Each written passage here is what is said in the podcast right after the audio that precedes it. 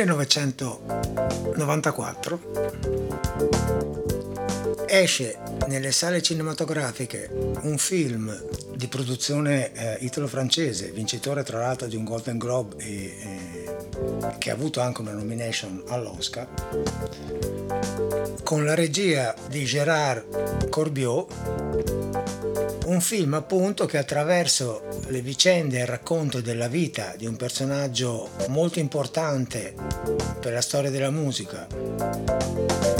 il cantante Carlo Broschi, che però è molto più conosciuto con il suo nome d'arte, oggi si direbbe nickname, di Farinelli. E questo film, attraverso appunto le vicende di questo personaggio, si occupa anche di uno degli aspetti più controversi e più di difficile, diciamo, comprensione oggi, sia della storia della musica che dell'opera in particolare, che è quello dei cantanti cosiddetti castrati, che rappresentavano un fenomeno molto importante e molto di moda nel periodo barocco e fino alla fine del Settecento. Questo film si intitola Farinelli, voce regina, e uno dei momenti emotivamente più importanti, più toccanti di questo film è quando il protagonista appunto intona una famosa aria scritta da Handel che si intitola Lascia che io pianga, che è l'oggetto di questo episodio. Ciao a tutti e benvenuti alla puntata numero 26 di Molliche d'ascolto. Una delle prime cose che bisogna dire è che in realtà non dobbiamo essere tentati di giudicare fenomeni che avvenivano nei secoli passati alla luce della mentalità e delle abitudini odierne, perché altrimenti non potremmo capire il perché di in questo caso di un fenomeno molto particolare che oggi ci risulta veramente di difficile comprensione. Perché chi erano questi cantanti cosiddetti castrati? Intanto bisogna dire che la parola castrato, per il significato spesso spregevole che può assumere, fu sostituita molto frequentemente da altre locuzioni verbali come cantori evirati, oppure musici, oppure soprani naturali. Questi cantanti divennero in molti casi dei veri e propri fenomeni mediatici, a loro si devono le prime manifestazioni di divismo, erano adorati dalle folle, potevano permettersi qualsiasi tipo di capriccio, potevano addirittura permettersi di cambiare delle aree di un'opera che non gli piaceva inserendo aree di altre opere che ritenevano più di proprio gradimento e che si adattassero meglio alle caratteristiche della propria voce, e furono soprattutto impiegati dai compositori sia nelle opere appunto del periodo barocco e sia anche nei cori polifonici della Chiesa, che poi a un certo punto bandì in maniera definitiva questi artisti, che però fino alla metà dell'Ottocento prestavano servizio come cantori nelle cappelle musicali. Per capire meglio il fenomeno bisogna anche appunto calarsi nella società di quel periodo in cui in pratica la castrazione, cioè la privazione dei testicoli che avveniva nei ragazzi prima dell'età puberale, nei cantori, nei ragazzi che avevano delle voci bianche particolarmente pregevoli, era dovuta sostanzialmente a motivi economici, perché c'era una grossissima diffusione sia dei cori polifonici sia dell'opera, che era una forma di spettacolo che stava prendendo sempre più piede presso il pubblico, e c'era quindi un sempre maggiore bisogno di un certo tipo di vocalità sia nei cori ecclesiastici che nelle opere. E dato che una bolla pontificia vietava l'inserimento delle donne nei cori, per esempio, della Chiesa, si preferiva utilizzare questi ragazzi che venivano castrati prima della pubertà per impedire in pratica la muta della voce, per permettere che continuassero a cantare con la voce infantile, cioè con la voce bianca. Questo succedeva perché ovviamente asportando i testicoli veniva a mancare la produzione di testosterone e era molto probabile che la voce da adulto rimanesse più o meno quella dell'infanzia. La cosa incredibile è che ogni anno moltissimi bambini, si parla di circa 4.000 ragazzi in tutta Europa, venivano castrati, e la cosa ancora più purtroppo eclatante è che non tutti riuscivano poi ovviamente ad avere a mantenere comunque delle caratteristiche vocali di un certo tipo, e ancora meno quelli che arrivavano al successo e di conseguenza ottenere una vita agiata da un punto di vista economico, perché c'è da dire che moltissimi di questi ragazzi o erano orfani o provenivano da famiglie povere che vedevano in questa operazione, diciamo così, condotta spesso in maniera molto empirica da chirurghi per lo più improvvisati, vedevano appunto in questa operazione una possibilità per il ragazzo e di conseguenza per la famiglia di arrivare ad avere un futuro economico garantito da un punto di vista della prosperità. A volte era la famiglia stessa che procedeva direttamente a far castrare il ragazzo, altre volte era il conservatorio presso il quale questo bambino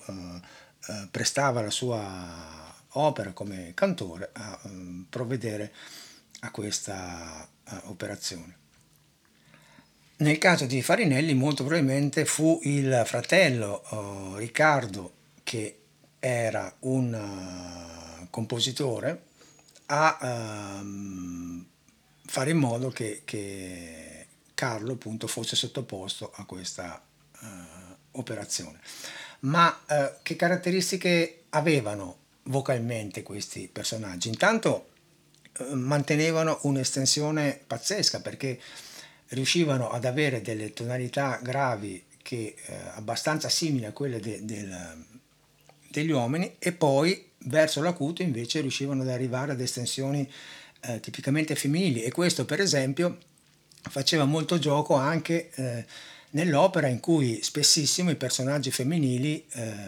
non potendo le donne, diciamo così, salire su un palcoscenico, venivano rappresentati da cantanti maschi. E poi avevano anche altre caratteristiche, nel senso una capacità polmonare molto forte e di conseguenza una possibilità di sostenere i suoni molto a lungo, molto di più di quello che normalmente riesce a fare un cantante. E questa capacità appunto di sostenere i suoni è stata una delle caratteristiche che ha permesso a Farinelli di vincere una delle sue numerose battaglie canore. Scena che tra l'altro c'è nel film, in cui lui appunto in piazza a Napoli affronta un suonatore di tromba e lo sfida a tenere così, a fare dei virtuosismi, a fare dei vocalizzi o dei trombettizzi, sarebbe nel caso della tromba, e il più a lungo possibile, e vince questa sfida. E da lì nel film poi prende il nome di Farinelli. In realtà questo nome gli viene dato sia perché era uso allora dare un soprannome a tutti gli artisti di una certa importanza, e sia perché la famiglia che sosteneva economicamente questo ragazzo appunto era la famiglia Farina, per cui si pensa che il soprannome venga da lì. Oggi noi non possiamo sapere esattamente come suonava la voce di un castrato, perché abbiamo solamente i resoconti dell'epoca. In realtà c'è da dire che esiste una registrazione dell'ultimo cantante castrato che si conosca. Io avevo detto che il fenomeno è finito verso la fine del Settecento, prima dell'Ottocento. In realtà l'ultimo è vissuto tra la seconda metà dell'Ottocento e i primi decenni del Novecento, ed esiste una registrazione che però non è qualitativamente molto, molto importante, perché era ormai già alla fine della sua carriera, per cui non era integro, diciamo così, vocalmente, e in ogni caso la vocalità di questo ultimo castrato, che si chiamava Alessandro Moreschi, non poteva certamente rivaleggiare con quella che si legge dalle cronache essere stata quella di Farinelli. Ora, in questo film, che come in tutte le produzioni francesi o italo-francesi in questo caso, che riguardano la musica, è un film molto curato e molto attento ai particolari. Ricordiamo ad esempio un altro film di quel periodo, che è un film meraviglioso, che è Tutte le mattine del mondo, che parla del rapporto di amore e odio tra due musicisti sempre del Seicento, il famosissimo Marin Marais e lo sconosciuto Messie de Saint-Colomb. Comunque, in questo film di Farinelli, voce regina, l'attenzione si punta soprattutto sul rapporto, diciamo così, molto conflittuale che ci fu tra Farinelli, appunto, e uno dei compositori più importanti di quel periodo, che è George Friedrich Handel, tedesco, poi naturalizzato inglese, tant'è vero che il suo cognome si può scrivere con lo trovate scritto con la Handel, con la umlaut, oppure Handel all'inglese, oppure H. Handel. Insomma, lo trovate scritto in tanti modi e si può pronunciare in tanti modi. Comunque è un compositore praticamente coevo di Bach, in quanto nato nello stesso anno, 1685, e morto solo 9 anni dopo Bach, nel 1759, che è considerato probabilmente il più italiano. Strano, lui tedesco, che poi è andato praticamente a vivere metà della sua vita in Inghilterra, è considerato il più italiano, uno dei compositori europei di quel periodo, perché è venuto molte volte in Italia, perché soprattutto aveva un gusto molto attento a quella che è la melodia e il bel canto all'italiano. Autore e anche compositore di molte opere, tra cui l'opera Rinaldo, appunto, da cui è tratta l'aria Lascia che io pianga. E qua cominciamo a entrare un po' nel dettaglio. Innanzitutto, quest'aria è su un ritmo particolare, è un ritmo di sarabanda, che è una danza molto lenta, in tempo ternario, cioè con tre, un movimento di tre sostanzialmente. E una delle sarabande più famose di Handel, qualcuno di voi se la ricorderà senz'altro, perché è stata utilizzata da quel mago del cinema che è stato Stanley Kubrick, in uno dei suoi film più importanti, più particolari e più iconici, che è Barry Lyndon, in cui nella colonna sonora c'è appunto una sarabanda di Handel che suona così.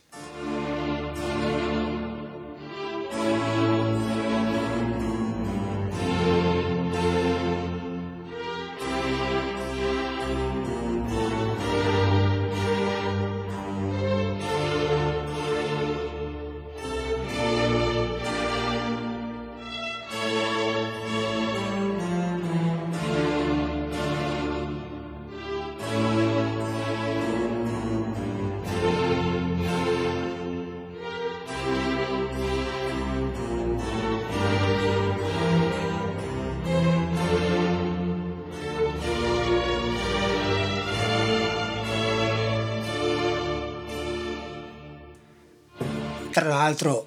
nello stesso film c'è anche un arrangiamento moderno di questa sarabanda fatto con i timpani, che è spettacolare, ma d'altronde Stanley Kubrick era un mago nell'utilizzo della musica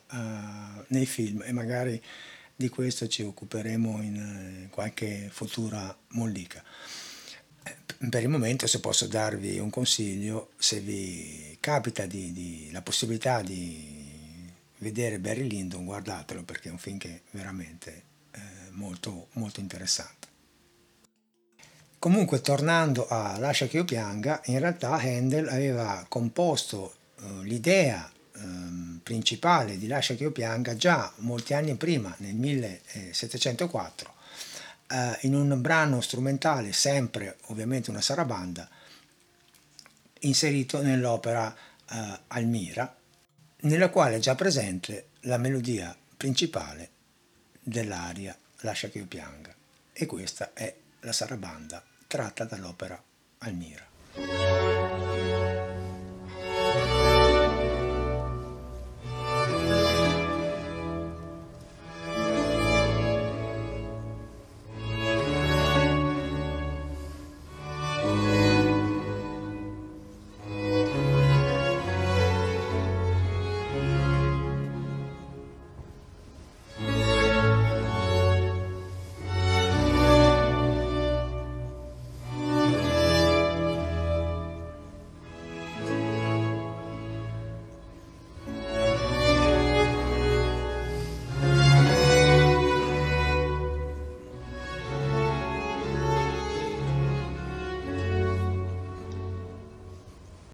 Ecco, non deve suscitare scandalo né stupore il fatto che Handel riutilizzasse idee melodiche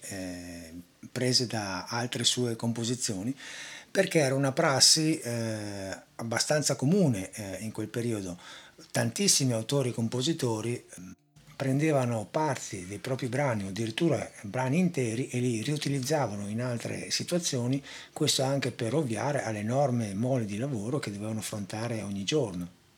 Uno specialista, per esempio, in questo tipo di riutilizzi è stato Rossini, che spessissimo prendeva ouverture da un'opera e le spostava su un'altra, appunto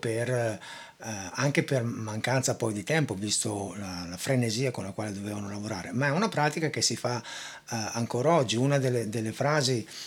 che mi ricordo dette da un compositore italiano molto famoso in uno spettacolo nel quale io stavo lavorando, quando il regista praticamente disse a questo compositore: no, questo brano in questo momento secondo me non funziona. Allora io dissi all'autore: beh, allora maestro, lo prendiamo e lo mettiamo da una parte. E in risposta la sua frase fu: no, tienilo lì che qua non si butta via niente, a indicare il fatto che comunque qualsiasi brano può essere preso e riutilizzato o rimaneggiato, e si può prestare a sottolineare altre situazioni teatrali, operistiche, cinematografiche, e chi più ne ha più ne metta. Ecco, prima di farvi sentire l'aria così come è stata inserita nella colonna sonora del film, immagino che qualcuno di voi si stia chiedendo come hanno fatto a realizzare questo brano, visto che per fortuna i castrati oggi come oggi non ci sono più. In realtà la voce di Farinelli, che da un punto di vista attoriale è stato interpretato da un attore italiano, Stefano Dionisi, mentre invece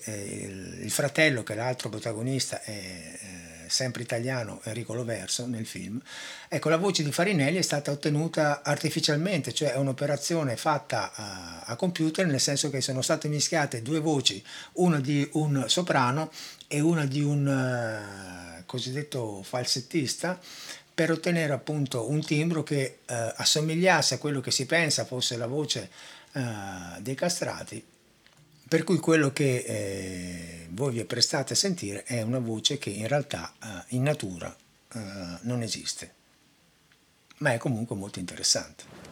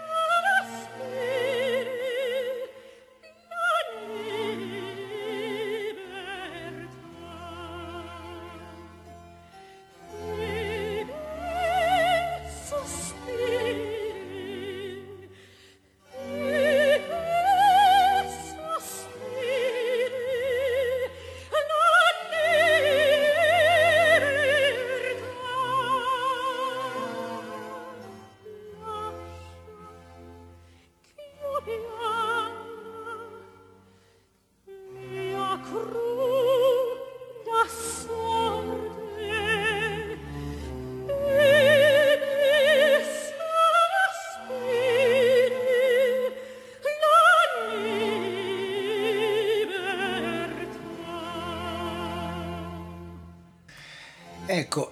è un'area che la protagonista rivolge al proprio carceriere nell'opera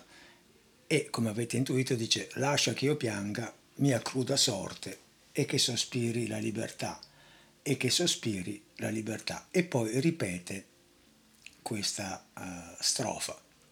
Le ripetizioni sono molto importanti per il motivo che vedremo dopo. Alla fine della seconda strofa praticamente c'è una parte strumentale che riprende la melodia principale. Finito questo, diciamo, intermezzo strumentale, c'è la parte centrale dell'aria, il cui testo dice: il duolo infranga queste ritorte, cioè queste catene, dei miei martiri sol per pietà, dei miei martiri sol per pietà.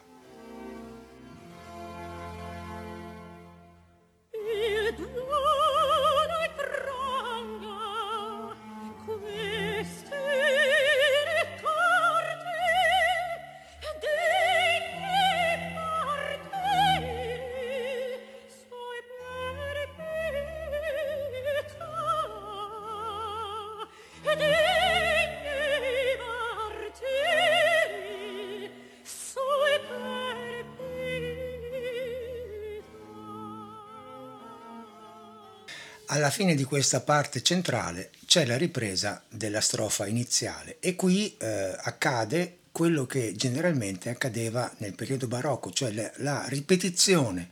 di una strofa era lo spunto per i cantanti per inserire delle variazioni melodiche, dei virtuosismi improvvisati molto spesso, che erano quelli per i quali il pubblico dell'epoca andava pazzo. Ancora oggi il pubblico va fuori di testa per certe improvvisazioni canore dei divi del rock, del pop, oppure per degli assoli particolari particolarmente interessanti nella musica jazz, dove viene fuori oltre all'espressività anche il virtuosismo tecnico. Ecco, nel film a questo punto c'è un momento molto particolare, perché mentre Farinelli è impegnato a cantare queste variazioni sul tema, chiamiamolo così, in uno dei palchi è presente l'autore, cioè Handel, il quale viene travolto dalla bravura del cantante che sta eseguendo la sua aria, al punto da svenire praticamente dall'emozione. E le variazioni che vengono eseguite sono queste.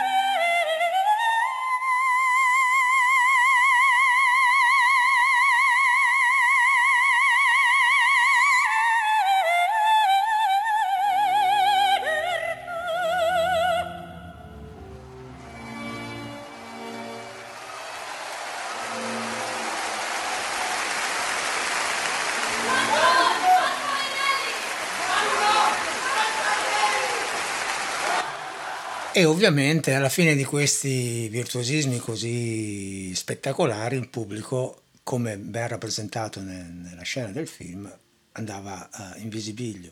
e, come dicevo prima, le cronache sono piene di queste manifestazioni di fanatismo per questo tipo di cantanti. Avete sentito anche l'acuto prolungato che viene tenuto, che è una delle caratteristiche, come vi dicevo prima, appunto delle vocalità dei cantanti castrati, perché appunto la loro capacità polmonare gli permetteva di sostenere le note per moltissimo tempo. Immagino che qualcuno di voi si chiederà, la seconda domanda, no, che uno può farsi, oggi, come vengono rappresentate queste opere, chi canta questi ruoli? La domanda è del tutto legittima, e diciamo che le soluzioni possibili sono due. La prima, la più comune, è quella di far interpretare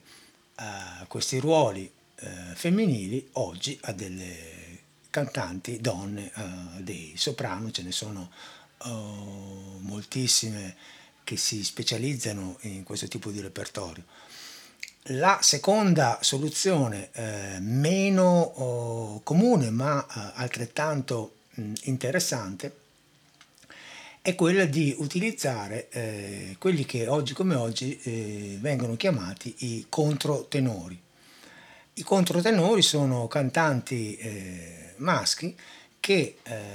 attraverso uno studio particolare della postura, della mascella e di tutti gli organi deputati alla produzione del suono, riescono a ottenere una qualità vocale molto simile, non a quella dei castrati, ma a quella per esempio di un mezzo soprano femminile. E sono personaggi con delle voci incredibili. Se uno li ascolta, fa fatica a rendersi conto che sono degli uomini. E uno dei controtenori più famosi e più bravi attualmente è un francese di origine russa che si chiama Philippe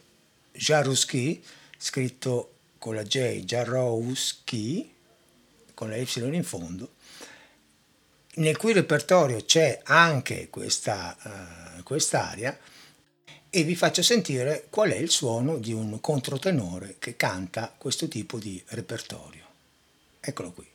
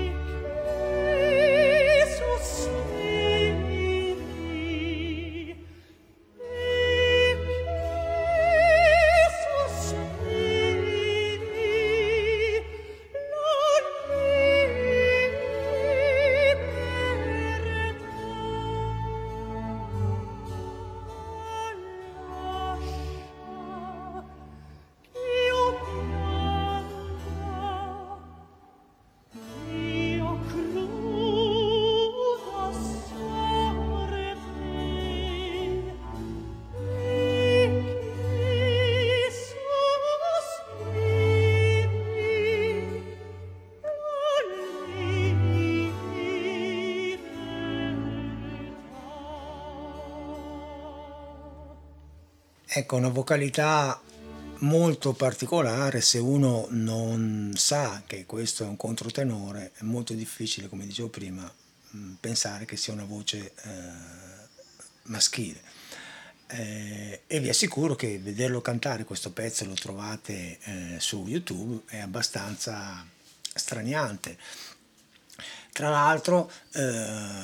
sempre su YouTube trovate anche un'altra aria meravigliosa di Handel, cantata sempre da Philippe Jaroussky, che è Ombra mai fu, tratta dall'opera Serse, che è spettacolare e che ha un inizio veramente pazzesco, quando lui pronuncia la vocale O di Ombra mai fu, è una cosa veramente di una bellezza indescrivibile, e ve le faccio sentire solamente a quel punto lì, tanto per ingolosirvi un attimo, e anche perché mi piace molto ascoltarla.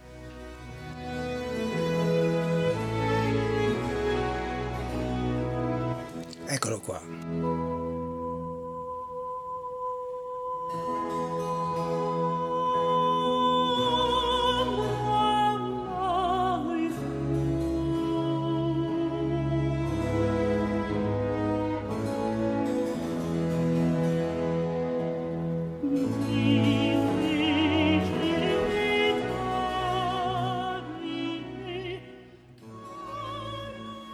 Solo un piccolo antipasto, così, tanto per gradire.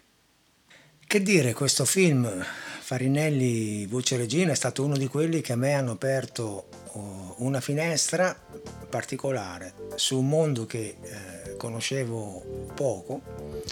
e che invece mi è stato presentato in modo molto, molto interessante. È uno di quei film che non rinunciano a fare dello spettacolo, ma nel contempo danno anche delle sensazioni, delle emozioni, e danno anche delle informazioni, e fanno anche un'operazione culturale molto, molto importante, per cui vi consiglio di guardarlo. Su YouTube ne trovate alcuni spezzoni, ci sono solamente alcune scene, però si trova in noleggio molto tranquillamente. La scena di Lascia che io pianga ovviamente su YouTube la trovate, e vale la pena comunque di guardarla, perché è un affresco di quello che era, un affresco molto reale di quello che era la società e il mondo dello spettacolo in quel periodo,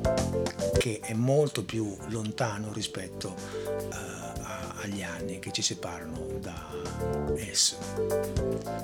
Detto questo, ciao a tutti